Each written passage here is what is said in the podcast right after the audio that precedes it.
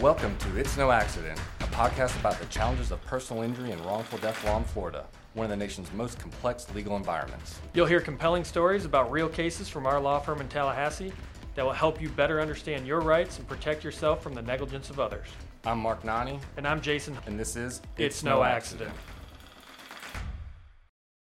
About is uh, you know how you and I got together in terms of practicing law, and you know kind of our our Marvel comic book origin story, so to speak. You know, like uh, how did we get teamed up? You know, how long have we been doing this together? And now that I say that, I'm I'm thinking about it, and I can't believe it's been. I mean, what, 13 years since we, thir- Yeah. 13, 14 years since we've been working together? Mhm. So can you kind of talk a little bit about, you know, how we met and, you know, how we got together and how we started working together? Sure, yeah, no, it's been it's been a while. It's kind of one of those things where you know the time flies by. You know, it's it's fun. It's crazy to think it's been that long, but It's not always fun, though. Yeah, that's right. That's right. Um, you know, I mean, we both obviously went to FSU, Florida State University Law School. Yeah. Um, you know, I was a l- few years ahead of you, and and when I got out of law school, I started working at a, a personal injury firm here in town. Um, and I think you were started working there as a law clerk, right? I did. initially. I yeah, did. when you were still in law clerk, school. yeah. Yeah, and so I mean that was the beginning, I think, and, and you started working as a law clerk, and I think you know I, you and I were working a lot together initially, and then once you graduated, um, you ended up you know getting a job there and, and continuing working there as well, and and I guess you and I worked there together for uh, what I mean ten or up until um, 2018. I was just, I was trying to figure out what year that would have been. I think it was, uh, I think I started working there in 2009 as a law clerk, and uh, Mark was an associate there, and um, and I, I mean, as a law clerk, you think you know everything. You know, you're in law school. You know, you think you know everything, but really, you know nothing.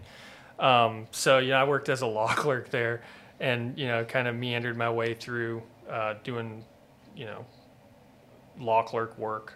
You know, writing demands and and sifting through medical records and, and doing that kind of work. And um, I got hired on there in well, I graduated in 2011. So yeah, 2011 is when I got hired on there as an attorney.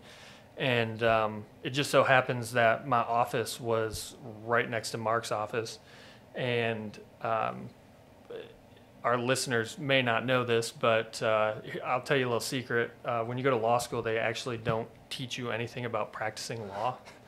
Um, right. So, you know, when when I started practicing law, you know, I was given a, and I think the same was for you. Like we were just, I was given a caseload. Like I got sworn into the bar, and I had a caseload, and you know, the the partners at that firm were just kind of like, go for it. You know, if you have questions, come ask us. And I had lots of questions, and Mark's office was right next to mine, um, and uh, I was in there a lot because he had been doing it for two or three years, and he uh, he had some answers to the questions that I had about what I needed to do because every time I got something filed, I was you know you know almost had a heart attack because I didn't know what the heck it was that got filed, and I didn't know what to do with it. So. Um, but yeah, I mean, having I, it was a great learning experience Sure. for sure. Um, you know, I'll, I'll forever be grateful to the fact that they just threw a caseload at me because it was uh, was the best way to learn. No, I agree. I agree. It's kind of sink or swim. You know, throw you in there, and it's scary and terrifying, but it also kind of motivates you to to learn stuff faster. You know, and and so it.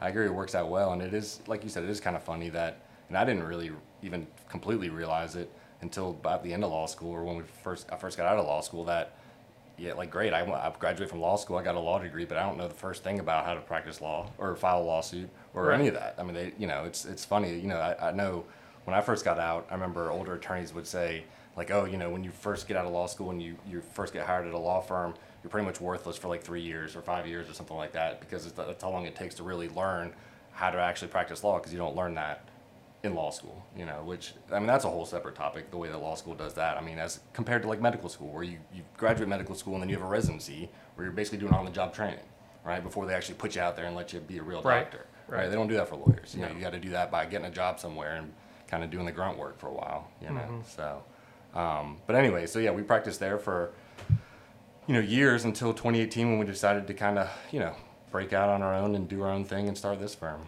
Right, and um, uh, Vince Barrett, Right. he was uh, he's kind of the the godfather of this firm, so to speak. He was uh, a partner at the old firm we were at, and he was one of those partners that gave us the opportunity to just work the cases. You know, he was one of the guys. He was, you know, just do it. You know, you, you, if if you're going to learn, you're going to have to do it. So, you know, he gave us the cases to work on, and um, you know, we worked there at, at that firm. That he founded that firm as well, um, and been in Tallahassee for over 30 years.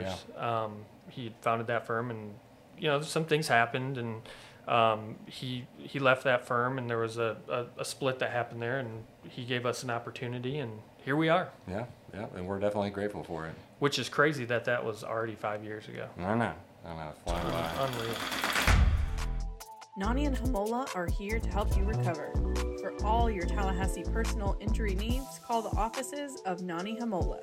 at 850-601-1111 or visit noho.law. Uh, one of the things we want to talk about with this podcast are some of the complexities in, in Florida law. And I think probably the best way to do that is to talk about some of the cases that we've had. And one of the one of the more recent cases that we resolved was an electrocution case that Mark, you were the the lead attorney on. Um, and there were some some complexities in that case in that case, and it resulted in a substantial multi-million dollar recovery.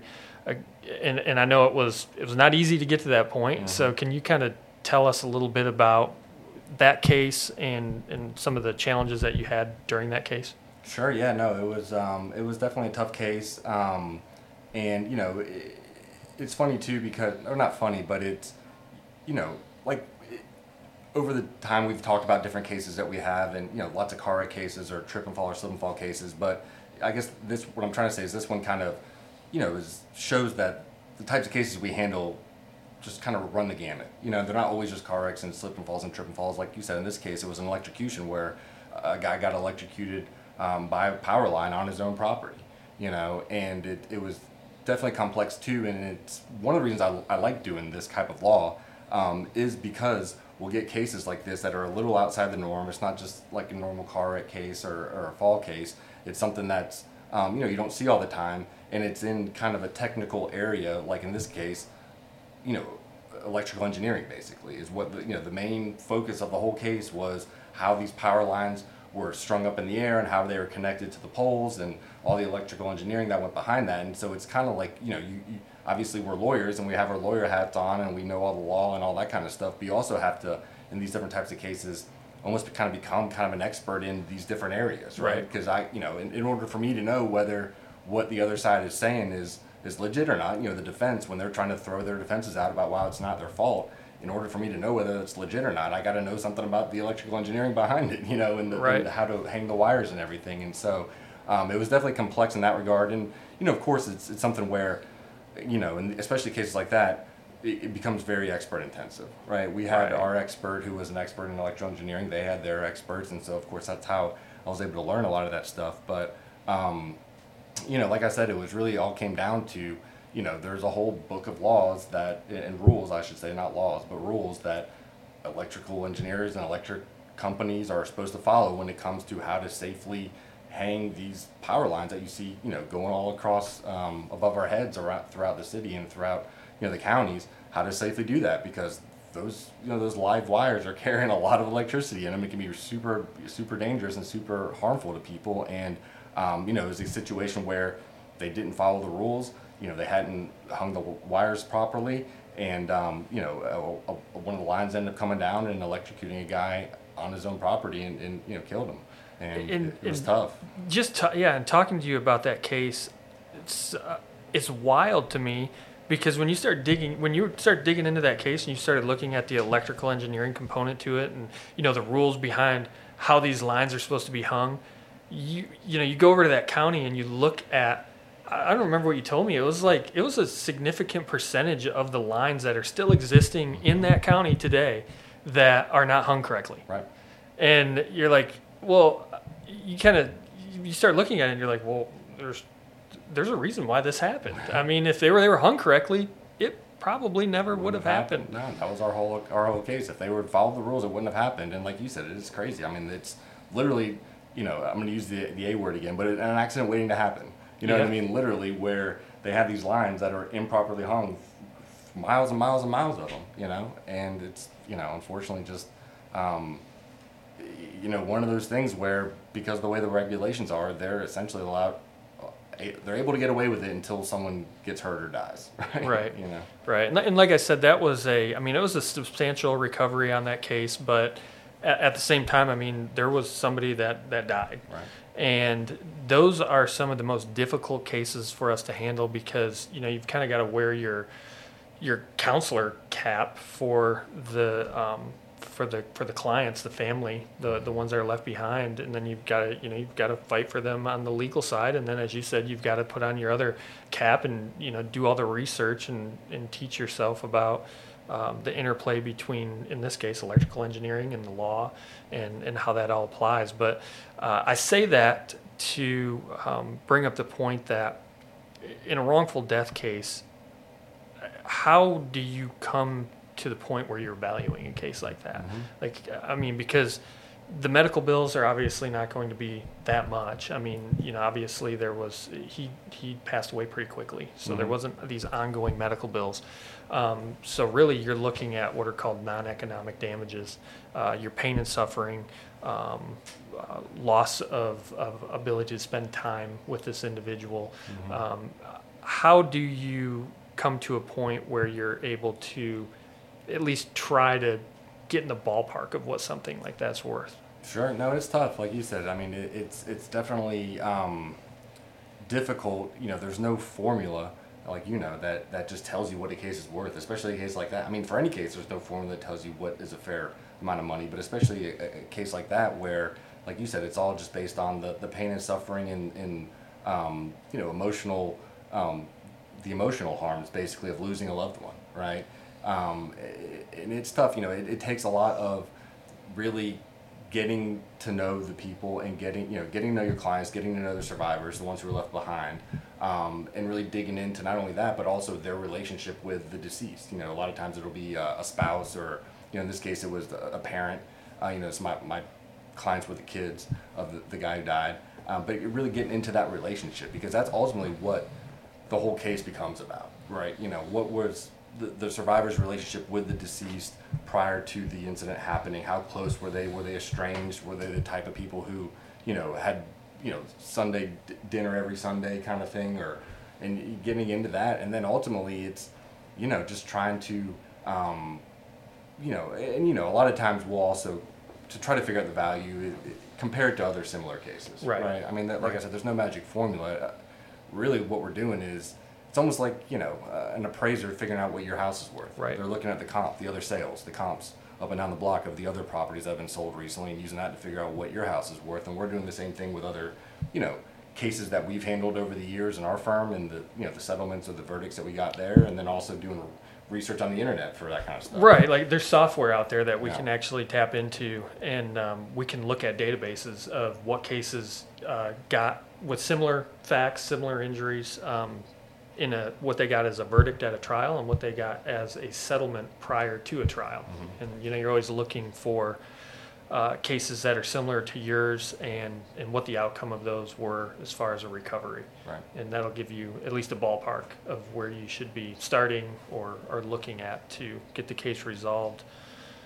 Um, no, for sure. And then I guess you know, in terms of just real quick, and you know, going taking a wrongful death case to trial, I, and when you're in front of a jury, I think one of the biggest difficulties there that's not there in a lot of other you know injury cases is the thought that a lot of people are going to have that this person's dead dead. Yes it was terrible it was negligent it was horrible what happened to this person but if i give you a bunch of money it ain't going to bring him back. Right. why should i give you a bunch of money? It's not going to bring him back it's not going to change anything. Kind of it is what it is kind of an attitude and it's where it gets tough for you know us as, as the, the attorneys for the victims to explain to the jury the reason behind you know awarding non-economic pain and suffering damages and, and the fact that it's you know the focus is on the lost relationships right the lost time that you the, the, the family member would have had with the deceased that they no longer have anymore and you know, stuff like that, right? Right. Yeah. And I mean, our legal system's been around for several hundred years now, and you know, I think everybody can agree that you can't bring somebody back, and you know, a lot of times you can't change the injuries that somebody has, and the best thing that anybody's been able to come up with in our legal system is monetary compensation, and it's it's just the way that it is, and you, you know, we have to try to come up with a, a reasonable value as to what the injuries are worth or what what uh, the loss of that loved one is, is worth to the family. No matter your injury, Nonni Homola is here to help you recover. Visit noho.law today.